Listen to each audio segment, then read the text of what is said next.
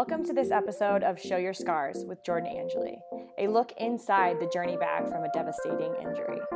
We may not choose for this to happen to us, but we appreciate who we've become in the process. Now, let's dive into this week's episode as we share our strength and show our scars with pride.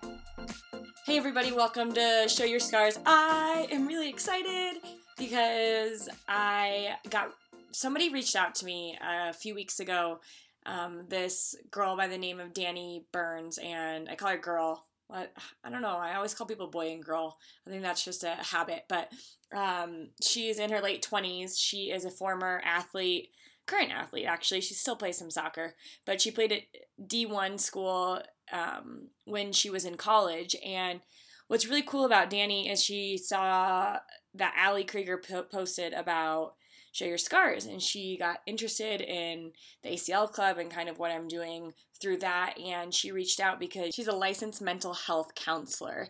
And she really um, went through a tough time when she was playing soccer. Actually, her first game collegiately nearly lost her life and has a huge scar to show for it. And we talk about her scar a little bit and how that injury really affected her life and what she's doing now and how she really started to look into the mental side of recovery, not only from that injury, but now as the side of athletics. How can we help people on the mental side? So, Danny and I have a really cool discussion about her injury, what happened, how it happened, the consequences of that, and if it has affected her life in any way today. It really she's done a good job to um, continue playing sports, but how she needed somebody to tell her that it was okay to play again, um, somebody that she trusted, a doctor.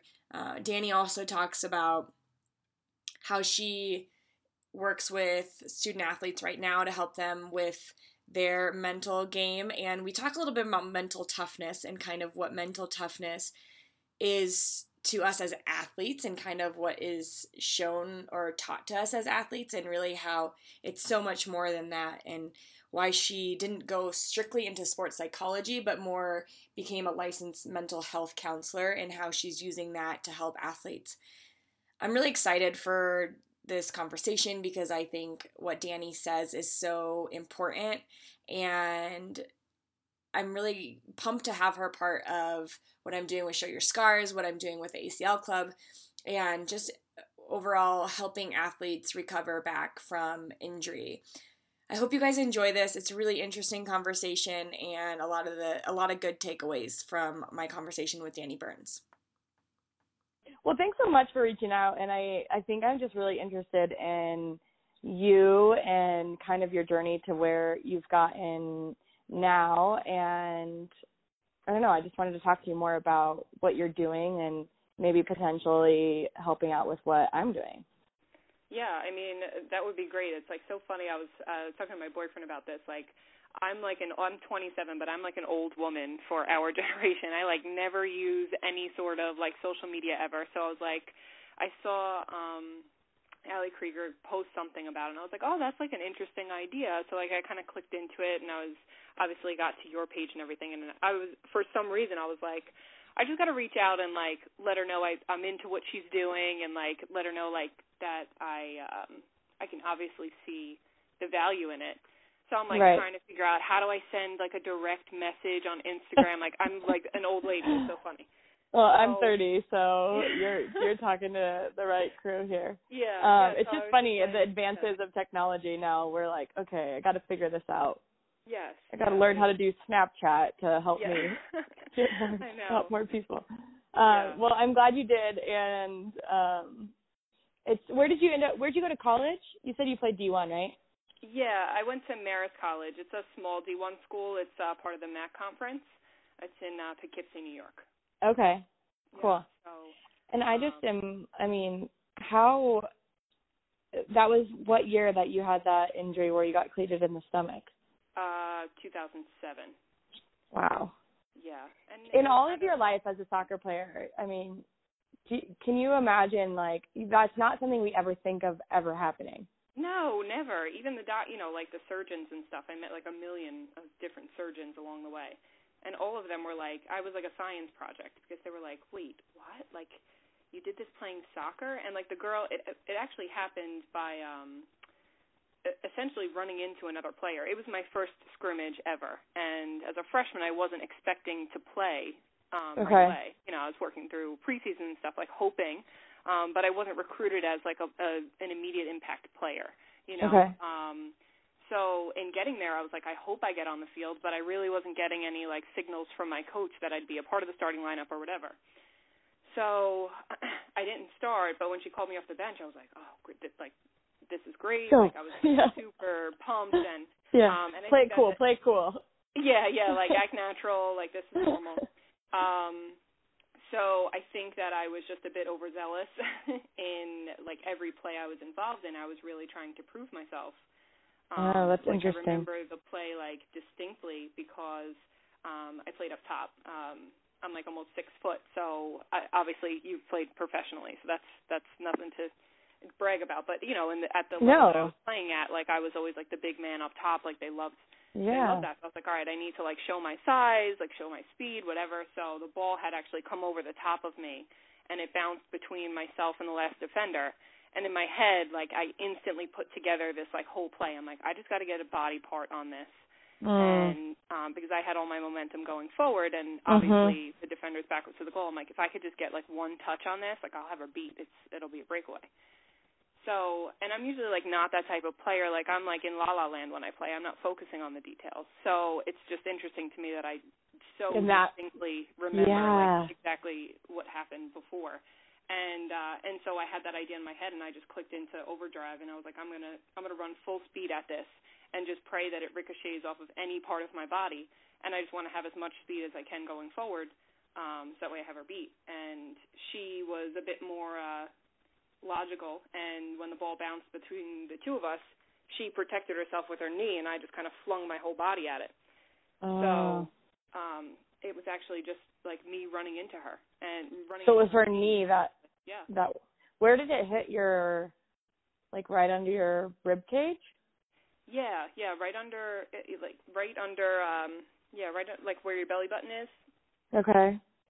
and uh and it's funny because the girl was like five six maybe like a hundred and thirty pounds maybe you know? And Wow. i've been hit so much harder and by much bigger people in my life and i never had anything like that. It felt like i got the wind knocked out of me first but like really bad. Like i felt like i couldn't catch my breath for like a lifetime. Oh. and then um again it was my first scrimmage so like this is like a big piece of it because um now a lot of my focus is on like the culture of sport and and um kind of Mm. the mentality that we're trained to have from a very Totally. young age and even in that moment when I like lost I literally couldn't breathe I was like all right I gotta I gotta get back up like I can't Yes. I can't make We're a thing. crazy. Yeah, and I'm like now looking back, like if I had one of my athletes say that to me, I'd be like, "You're a nut job, like you can't do Yeah. that." But you know, I can I can empathize with that mentality of just like you don't even think Mhm. about your well-being. It's just about getting up and getting back. And in that moment, did you know something was severely wrong, or did you just No, get up and you kept leave. playing? Well, I didn't keep playing. Like, um, I couldn't catch my breath for like a minute and a half. Um, so they they had to send the trainers and stuff onto the field. Mhm. Um, but once I was able to get a breath again, I was like, all right, I got this. Like, we're fine, whatever. They walked me off the field because I had to go at that point. Um, once they come on, and um, so now I'm on the sideline, and I'm like, all right, I'm like itching to get back in. So before I even got off the field, my coach, I'm ready. Like, whenever you're ready, I'm ready. Like, just send me back. Meanwhile, like, it felt like a just a really bad cramping. It was like a discomfort more than it was like an intense Oh. pain. So Yeah. I'm sitting there like trying to stretch, like I have my arms over my head, like just trying to like I don't know, work through it. I didn't know what it was and um and she's like, "No, Danny, like you don't you don't look good. You know, I think you need to just chill for a little bit."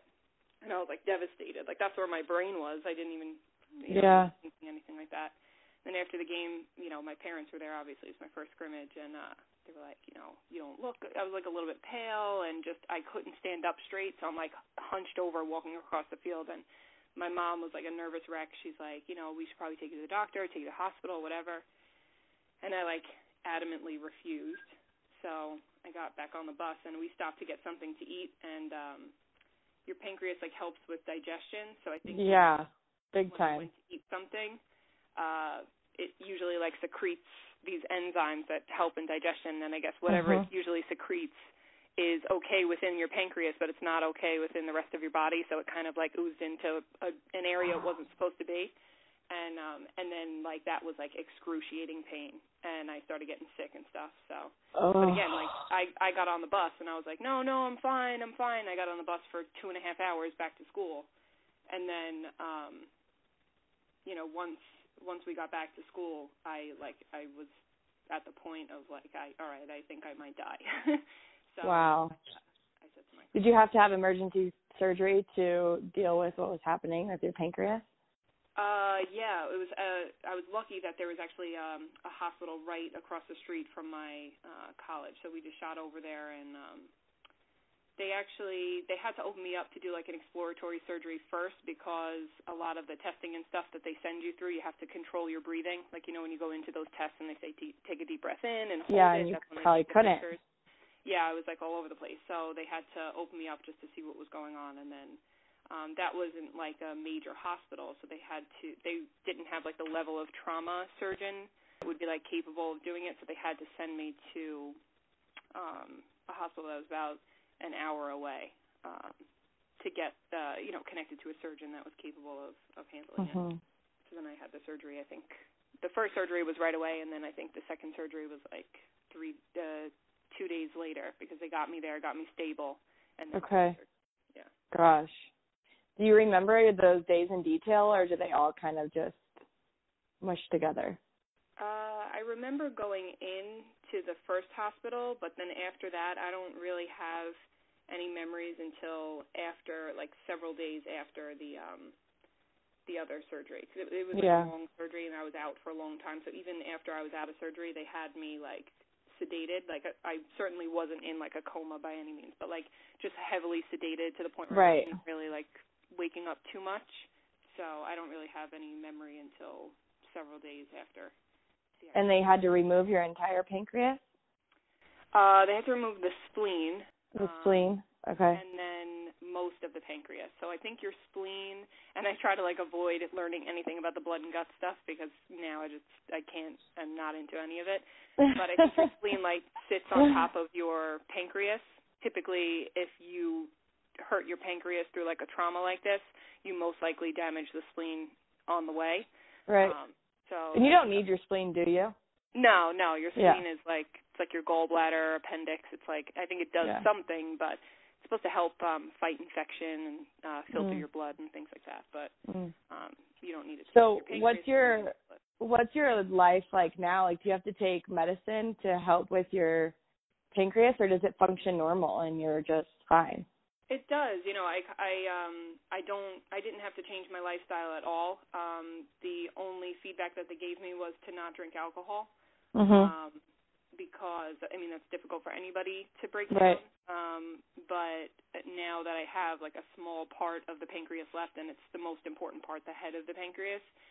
Okay. They said like just take good care of it. You don't want to abuse it within you know with drinking alcohol or just eating terribly or Right. um, because it's hard. Now they do pancreas transplants. Oh, but it's- really? It's like spongy tissue, so it's very difficult um, to do. So obviously they avoid it at all costs, uh, Mhm. particularly with that type of tissue. So they said like you you know you have it it's, it's been saved and they worked really hard to save what was left so they're like don't abuse it but I was 17 at the time so that was like devastating to you know I was Yeah. in college I was like wait. Right. Right. Um and so you're the only restriction now there's no um no other no other but at first, you know, they told you too that you probably wouldn't be able to play soccer again. I think that's what you said. Yeah, Yeah, yeah. Every everybody that I came into contact with, like it wasn't even a conversation. It was like, oh, that's so sad. Danny can never play again. You know, like my friends and family just assumed. And, oh, um, even did doctors tell you that, or that was just the? yeah, yeah. All the doctors except for my um the trauma surgeon who did the surgery. So I had like three million doctors that like handled all different aspects of my care.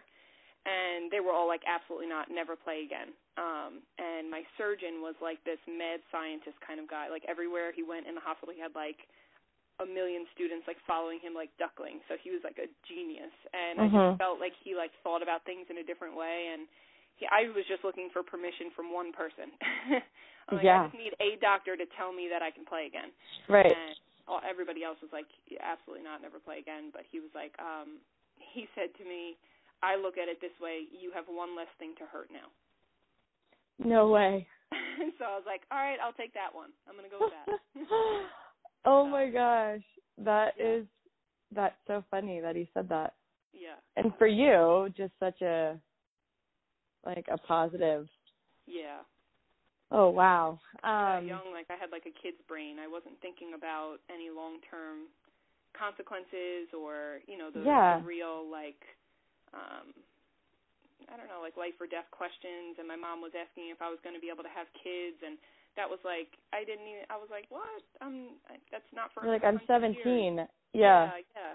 So for me, it was just about like when when can I play again? You know, when can I go back to school? When can I play again? So it was just such a relief to get that news finally. Yeah. Um, because he wasn't one that was like checking in on me every day. He was like, like I said, he was kind of like this famous guy in the hospital. So he would kind of pop in every like week or so, every other week, and um, and so it was su- such a relief to get that get that. Oh.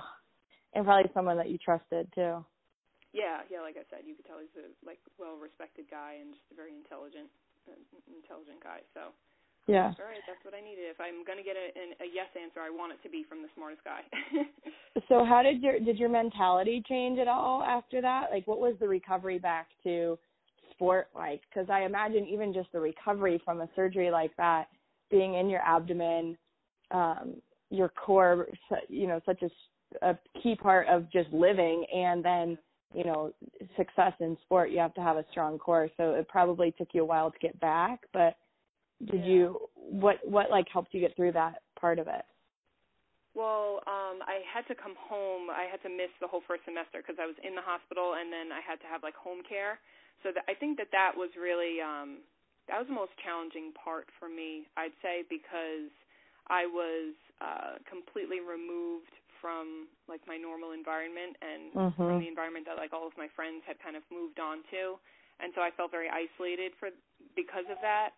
And then on top of it, it was just like uh, re-exposure to the trauma every day. Like the nurse had to come in, and like I have like a 14-inch scar from my like from my chest below my belly button, and they like it, like it was like the grossest care type thing. I had this like machine that like sucked everything out of it. It was like Yeah. the most like gruesome thing it's for very several weeks yeah and then you know not being able to walk not being able to bathe myself not being able to you know it's just it's such a shot to your confidence and i remember like talking to my parents like i can't even i can't even walk or like shower without you. Like i i couldn't fathom the idea of like running again. Yeah, I can't imagine. Like I can't even like there's something coming out of my stomach. I I don't know how I'm gonna run when yeah, I yeah. I'm like i can't even stand up straight. Like i know they said it but i don't even believe at this point that i'll be able to walk you know? And that that was the thing for me is that like i started out when i was in the hospital and not really aware of anything uh just thinking like oh i'm going to be fine and that was a huge strength for me being in that mindset um uh you know truly believing like oh what nothing I, I, like that i was invincible and then when I was home and kind of coming to, uh, my mentality changed dramatically. Um, What do you think that was- switched that? I think just reality. You know, like yeah. if if you have if you have an injury, like a like a broken bone, the trauma of that experience, it happens. You get it addressed, and you're in a cast, and that Right. it's like a very clear recovery period. Totally. Yeah, yeah. path. But I was talking to my boyfriend about this last night. When it's something like ha- that happened to me, or even like an ACL injury, like the path to recovery is not always predictable, you know. And it's, the end the end result is not the same for everyone. And so, like when you're at these different stages, it's a it, it's not like all right, now I have my cast, and in eight weeks I get it off, I'm going to be fine. It's like what's going to happen next week? Am I going to be? Can I stand up straight next week, or am I not going to be mm-hmm. able to walk for, you know, ten weeks or whatever, you know, and then I think just being exposed to that for such a long period of time, it was just constant trauma, and I started to believe like this is never this is never going to get better. Like I'm never going to be I'm never going to be able to walk fast, let alone run and be the same player that I was. Yeah. And then that makes you question everything because you know, growing up playing a sport, like that became my entire identity. Yeah, for sure. Or what we think is our identity at the time. Like exactly. what we associate most most with and we don't realize like that's not our true identity right right until later on but um right. do you think that you cuz I know during my my ACLs I felt like I I'm sh- I'm sure I was depressed for like yeah. could have clinically taken medicine oh, yeah. for depression. Yep. Did you face those same kind of like low lows?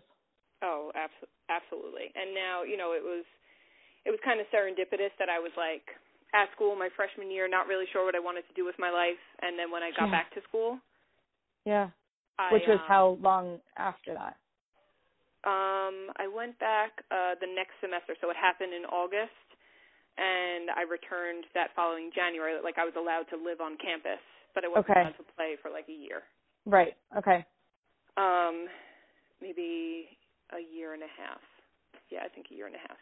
Um, but it was it was kind of it, it worked out nicely because when I went back to school, I was like, all right, let me you know I had to think about my major and what I wanted to do with my life. I'm like, let me try psychology because I loved my guidance counselor. Maybe that's like the route that I want to go. And so during my recovery process, I was learning about like how the brain works, how we manage our emotions, the impact of trauma, the, and and I was like, wait, like this, you know, because a lot of times in the textbooks they're not talking about trauma as it relates to athletes I was kind of laying what I was learning in school onto my life, and I think it allowed me to just uh, recover in a different way. I think typically with athletes, you know, they focus on their physical recovery first, and Mhm. their their mental health is, if they're lucky, like a supplement to their physical care, or it's nothing at all. And um, and I think it really needs to be the opposite. I think the the trauma of the injury and to other people outside of sport that sounds dramatic but the trauma of the injury itself and then the impact that it has on an athlete's life needs to be processed and dealt with first and only then are they like truly ready to do the physical work or Yeah. capable of doing the physical work to get back to playing you know what i mean so I i, am a hundred percent with you on that. yeah, and like in the moment, like I distinctly remember people asking me like um how are you feeling? Like are you okay to go back to school? Like I know you're the doctors cleared you, but are you okay to go back to school? Like, you know, are you okay? Are you okay? And I I just ha- I had been conditioned to lie and say like, yeah, I'm fine. You know what I mean? Like I'm an athlete. Like I'm never going to admit what am I going to say to my coach that I'm tired? Right. Like I'm never going to answer honestly to those questions. And it was so innate like it was I was not aware that I was doing it. Like now in Right. hindsight, I can look back and say like, wow, like I had I had no ability to be self-aware of my emotions and certainly no skills to communicate those emotions to the people around me Right. and so like now that's that's what fuels my work is that you know understanding that the culture of sport has countless benefits and i'm still a student of sport for the rest of my life a fan a lover of all things sports Mhm. but i'm also able to recognize that there are a lot of things about how we operate within athletics that you know set athletes up to do the same things that I did. You know, uh, deny Yeah. themselves the right to know their emotions, identify and like validate their emotions, and to communicate to people what they truly need. And Mhm. um, you know, like so we're that- almost taught that mental strength is like saying I'm okay or Yeah. toughing something out or um playing through pain when like mental strength is it can be toughing things out in moments and it can be being strong and saying no I can't do that you know Right, it can be right. it's such a spectrum of things it's it's in sports I feel like maybe we're just taught be mentally tough is like pushing through pain and in injury recovery, especially with something traumatic like an ACL or uh, Achilles or e- even something that you know as severe as what you had, it's not you can't tough it out. Like right, right. it's almost then- laughable to to think like you're in pain or like you can't even walk and you're trying to ride the bike for an hour. Like right, stop. right. Yeah. yeah. It's and but it's it's like sick to think of like but also I think it had something to do with um like the age group I was in when it happened too because like it's it's more difficult to like have this higher order thinking when you're 17 or 18 like it's just Yeah. in the moment it's immediate Totally. gratification what do you need to do to get what you want now and Mhm. obviously now many years later it's kind of like I'm looking back with a different brain so these thoughts that I have now are like an unfair um Yeah. expectation to have for a 17 year old but I do think that they can benefit from like education and training on how to achieve these things. I Right. would say like um with uh with a lot of my clients and stuff, I tell them like when you say you roll your ankle, this is obviously relevant to all soccer players. When you roll your Mhm. ankle and you go um and see an athletic trainer, one of the first things that they do is massage through that scar tissue. Right. Um, and it's like the worst pain in the world. And I used to like beg the trainers, like, please stop. Why on earth are you putting me through this pain? And they would say, like, we could we could leave it, and it'll probably heal up, and you might hobble or not be able to run comfortably, or you know, you'll be okay, but it, you're never going to be 100%. Or we Hmm. can spend the time now and have you endure the pain, the initial pain, and I'm here for you. I know that I'm not going to hurt you anymore, and I can ki- kind of guide you through it and you're going to have full range of motion and be able to run 100% again. And it's the Huh. same thing with the traumas that we experience in life, in sport or anywhere else in life. You people all the time say like, I don't want to go to therapy because I don't want to kick up all the hardest, most painful things in my life. And I get that, but if you don't, they stay there forever. Yep. Those things. Yep. So I feel like And then they create maybe, you know, or wrong reactions to things because you have Yeah. held something in and you don't even realize Yeah. it's coming from that spot, but right, you're reacting from a a place that's um, painful because you haven't dealt with the pain. You haven't sat in the pain and said, "Okay, I accept this. How Right. can I get better from this?" Right, right. And so it's like this ripple effect that happens. So I feel Do you like think- athletes, they need Yeah. that. They need that time to process the trauma with some obviously with people around them with support that can help keep them safe to do that Yeah. safely. Yeah. But they need that and I think that that's, you know, that's something that's missing. Yeah. Do you think that athletes um, deal with trauma differently than non-athletes? Oh yeah, I think so. Like I said, a lot of um a lot of the work that I do is kind of fueled by my study of, my experience with, and like my understanding of the. I I try to put a word to it, but I just say like the culture of sport. I think that, like we were saying before, it just it kind of sets athletes up to function in a certain way.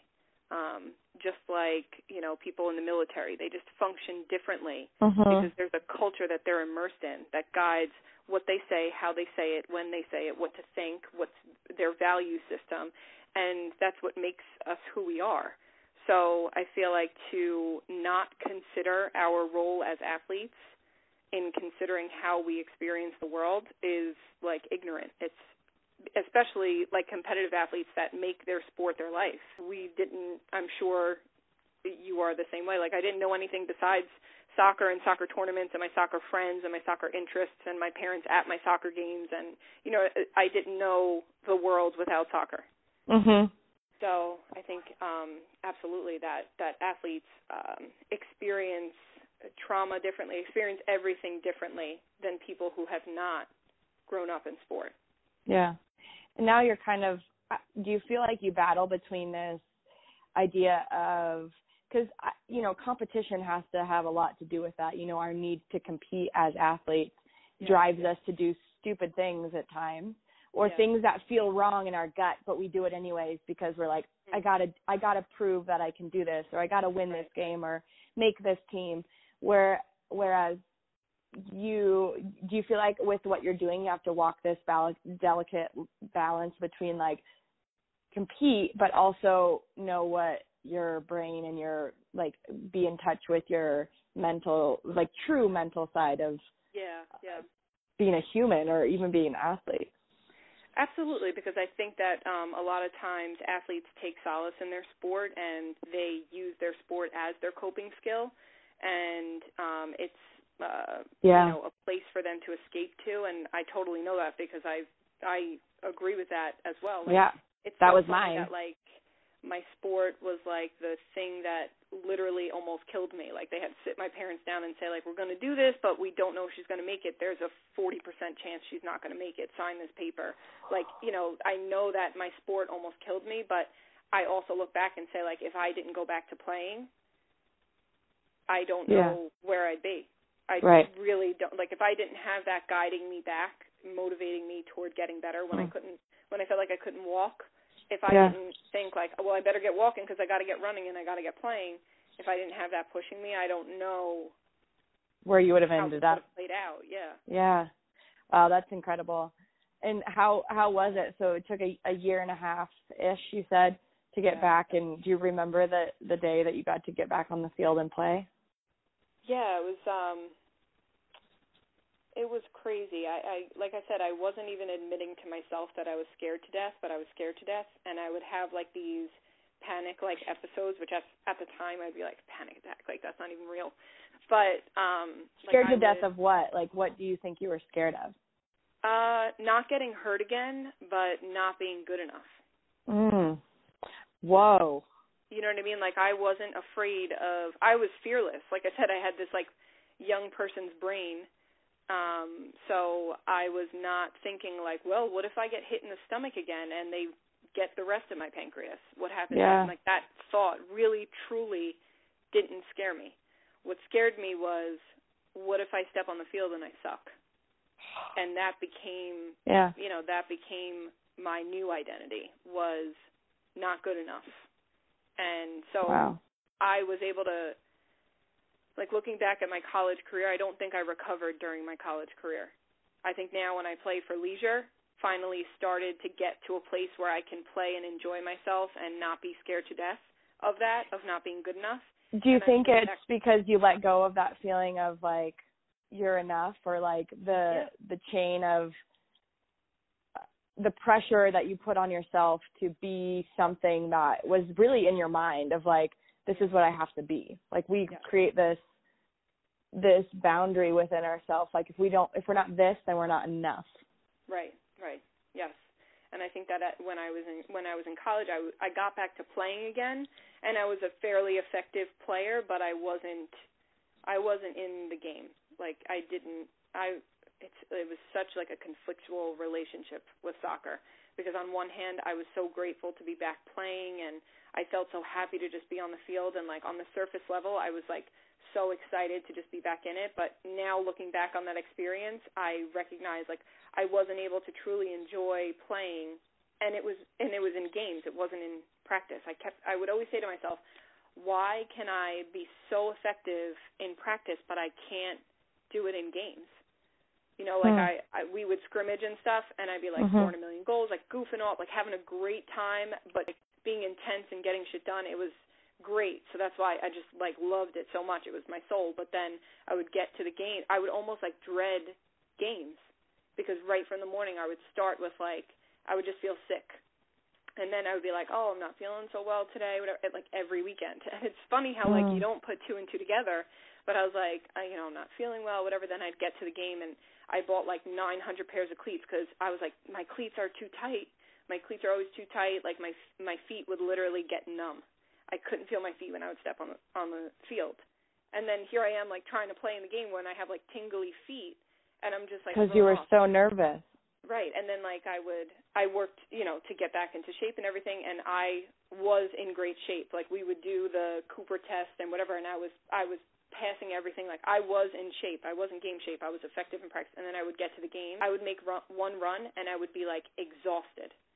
And looking back, like I wasn't out of shape physically. I was like panicking. I was in a constant state of panic and so like all of my energy was going to that so i thought i was physically exhausted and i went to a million doctors i changed my diet i saw a uh-huh. nutritionist I, because i was trying to deal with it physically and it wasn't physical you know Huh. so now looking back Yeah. i'm like nobody thought to like say like maybe you're just a nervous wreck you know Right. like maybe That that was the anxiety attacks that you yeah, yeah, and it was it was, and I didn't know anything about it. So as I was going through school and I'm kind of learning about, it, I'm like, oh, like I kind of, I get really, you know, tingly before games, and I think that's a very common thing for athletes that before they, and you know, even the generation of young players now that are in college are very different from us. Even though I like to consider myself a part of that generation, I don't really yeah. think we are anymore. Yeah, um, we're not. They're a lot. They're a lot more aware of like mental health and mental health issues and stuff. And so like now athletes identify themselves that they want to see someone, but that's not always the case. But I think yeah, that um, I think they are, but they're also in a world where it's like filled with comparison. Yeah. Like the social media world, you're always looking at someone who looks and and it's that idea that you were just saying. I was talking with a friend of mine, Jamie Gilbert. He's written a few really great books. I actually will will send you a copy of one that he just wrote called The Principle Circle. Um, and he was talking about, you know, the greatest thing that we suffer for is not feel is enough. It's just enough. We don't feel like we're pretty enough or good enough or talented enough. And um, kind of building up the principle circle is all about building like what your principles are and living in that circle of like I am enough. I um live by these principles and that, you know, makes me truly believe that what I'm doing and I'm enough. Right. So, yeah, and that I feel like that's that's now the le- level of um you know it's it's not confidence like i think i'm the greatest. I think it's confidence in like what you just said just like an acceptance of myself and who i am and like an acceptance of that. And it was really hard to get to but such a relief when i could actually do that and say like i think i'm doing good. You know i think i'm doing yeah. this whole life thing this whole soccer thing everything my, with my job and my really like I think I'm doing pretty well and I because like you said I'm kind of sticking to my values and I and I know right from wrong as as it you know pertains to me in my life and and if I can stick to those things like I'm my own gauge of being good enough like that doesn't yeah. need to be provided to me from the outside. Mm-hmm. So, so you you kind of took what you your injury hit you at you know, like you said, a kind of a key time in your life, and then you decided to go into a psychology um, major. Is that correct? Yeah, yeah. So um, I was a psych major with a business minor because for a little while I was thinking about maybe doing like marketing or like organizational psychology okay. or something like that. Um, but uh, I just fell in love with the clinical part of it. You know, like the contact with patients and clients and thinking about different people's stories and stuff. So then when I was looking at grad school, I, I started looking into sports psychology, but at the time, and again, this is this is even a couple of years ago, things changed so quickly. Time when I was looking at sports psychology, so much of it focused on performance, and I was almost like offended by that. Sports psychology needed to be so much more, and I didn't right. want to be a part of something that I felt wasn't doing what athletes really need. It was like misleading to athletes. Like, oh, you're noticing you're not feeling well. Well, let me fly in and um, you know talk to you about how to improve your jump shot, and then your whole life will be better. Like that's that's fueling the problem. And obviously, the field of sports psychology has completely changed since then, and probably was different at that time. And that was just a little bit of research that I did that gave me that impression. Um, but that's initially the reason that I said like I can't I can't get into that. I can't um right get behind it that. felt really inauthentic to you yeah yeah because i knew it was like all right well it the the name sounds nice because i like sports and i think we need to focus on psychology but the way it manifests in the sport world is really not what i think it should be doing right so i was like all right how can i how can i go about this? And and then also the real life things come in like all right well this isn't an actual job. I'm creating this thing in my head about what I think would be good and what I would like to do, but how am I going to pay my bills and like find a job that yeah. offers benefits when it doesn't even exist? And so um so I went the route of um mental health counseling because I felt like it was something that I could get a regular job with but that I could also utilize to reach athletes in the way that I wanted to reach them. Um, okay. So, you know, like it's it's a, a licensed profession. I can um have a private practice. Um so it's all of the things that sports psychologists do without having to buy into the message that I was getting from sports psychology at the time. So you uh, market yourself as the ability to do both. Because do you have a private practice? Is that what you're saying? I did. I had a private practice for a short period of time since um, started working uh part time with two D1 schools in the area. Um oh, awesome. Do like team and group work with one um and then do more individualized services with another. Really. And then I do like um like workshops and stuff for uh high schools and um you know, just uh, more educational. I work with uh I think a big part of the work doesn't need to be with the athletes but with uh the coaching staff and administration. So I do a lot of like trainings and stuff with them, and um, you know, because I think that that's a big a big part of the picture as well. Like when I was when I was coming back from my injury, um, my coach would uh, put me in a bright yellow penny because um, I wasn't allowed to uh, play contact, but she would like mm-hmm. throw me into like little small sided games and stuff just to like mm-hmm. uh, you know, kind of get me used to it and everything. She would say, all right, like as a joke, she would say, all right, Danny's in the yellow penny. She's an invalid. Nobody touched the invalid. And that was like the running joke and the running like word that she used. And again, at the time, I wasn't aware of how much it impacted me, but that was like a self-esteem thing for me. Like, I 100%. That became, that became my identity, a part of my yeah. identity and a part of yeah. my recovery and my mentality and and it just got tucked away somewhere and you know, I really had to work through that and actually a different coach later in life called me, and this is a coach that I actually work with professionally now um, mm-hmm. because he he continues to coach. Um, but he took me aside, and he was playing with us during a, a scrimmage, and he megged me. And like I said, I'm I'm really tall, so I was always making excuses for my mistakes because I felt inadequate. So he pulled me aside after practice one day, and he was like, "Danny, like, what's going on?" And this is the first time someone called me on right. my patterns, you know going on? And I was like, what do you mean? He's like, um, and I was like a joker. Humor was another way for me to cope. And he was like, right. You know, I megged you in practice today, and like, rather than just recovering, either, you know, making it better or not saying anything at all, he's like, you like, ma- you stopped, you made a scene, and like you cracked a joke about like, oh, Meg the tall girl, it's always easy. My legs are longer, the space is bigger. Like I don't even know what I was saying. I was yeah. Like, spewing some type of bullshit to make to make up for my mistake. Yeah. Like, What's that about? He's like, it's not about your legs or your speed or whatever. He's like, it's about you got Megs. Next time, stand differently. You know, like defend better. Right. Like, what is that? And it was like that was like such an epiphany for me because it was the first time that someone called, and he did it in like a gentle, supportive, but like yeah, stern enough way where it's familiar and how I had been dealt with my whole life in sport, but like supportive enough to for somebody to notice that something was up, you know? Yeah. And that was that, like a really big epiphany for me. And I was like, why do I feel the need to explain when I get beat? I mm-hmm. never had to do that before. Uh, mm-hmm. Turn around and get the ball back. You know, like why do I have to explain myself? And yeah, that's that a really good point. And that and was I, like later later on in my career, and that was I think a real turning point for me. Yeah, that's awesome. And that that he had the ability to reach reach you like that. And you know the the with the right words. I think that is you're so right that we need to provide better tools for parents and coaches and even teammates. Like how do we react when a player is coming back? Like one of my pet peeves when i was coming back from injury is the coaches will be always say injured players get the balls. And i'm like yep. you're just reminding us that we're injured. Like Right, we right. know we're on the sideline, we can't play.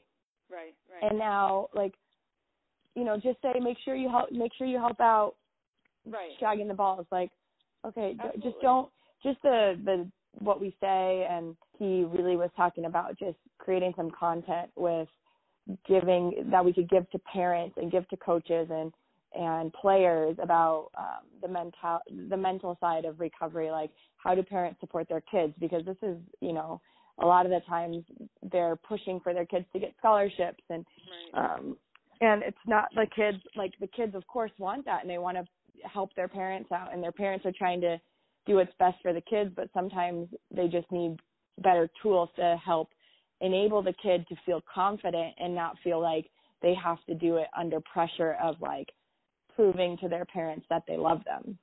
Oh absolutely. Yeah absolutely I hear that from from the athletes themselves all the time. Like, not only do I have to deal with my coach's response to a perceived poor performance, but then I have to deal with my dad's poor uh, poor response or or whatever. Mm-hmm. And then and then after that, my response is a result of my coaches and my parents. Mm-hmm.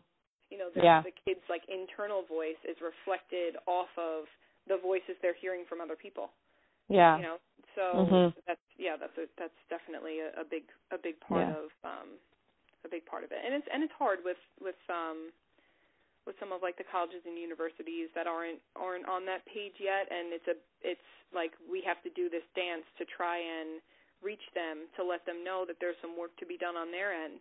Um, Right. But in a way that doesn't turn them off so much that they, you know, turn the entire service away. A lot of them want, they're like, we have these flawed athletes, come and fix them.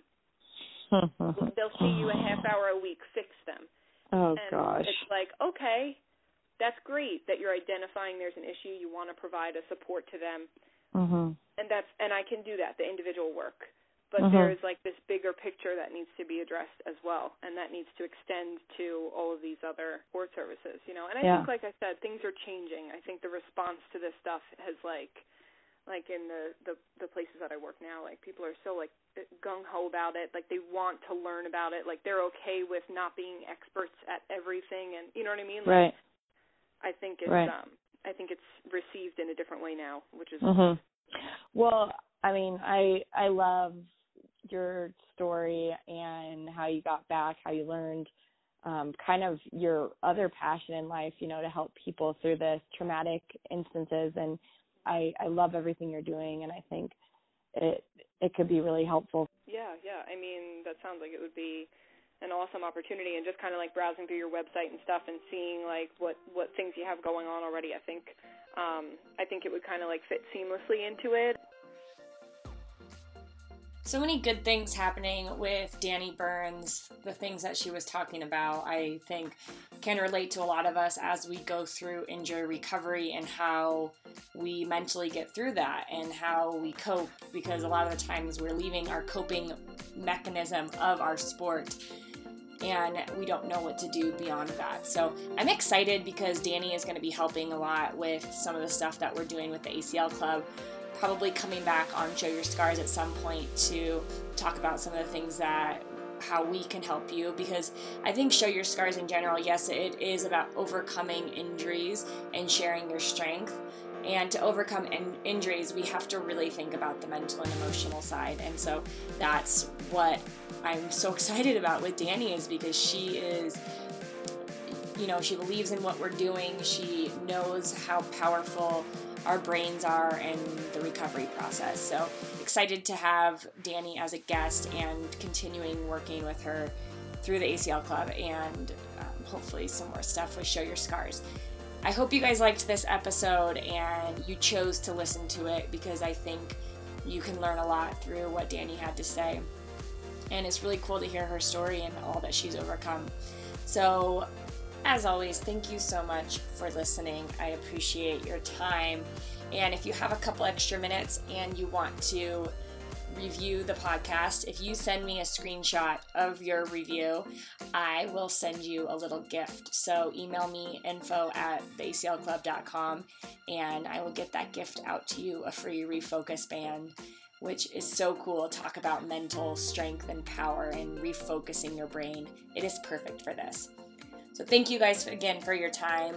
I really appreciate it. I hope this is helping. And go out there, share your strength with one another, and show your scars.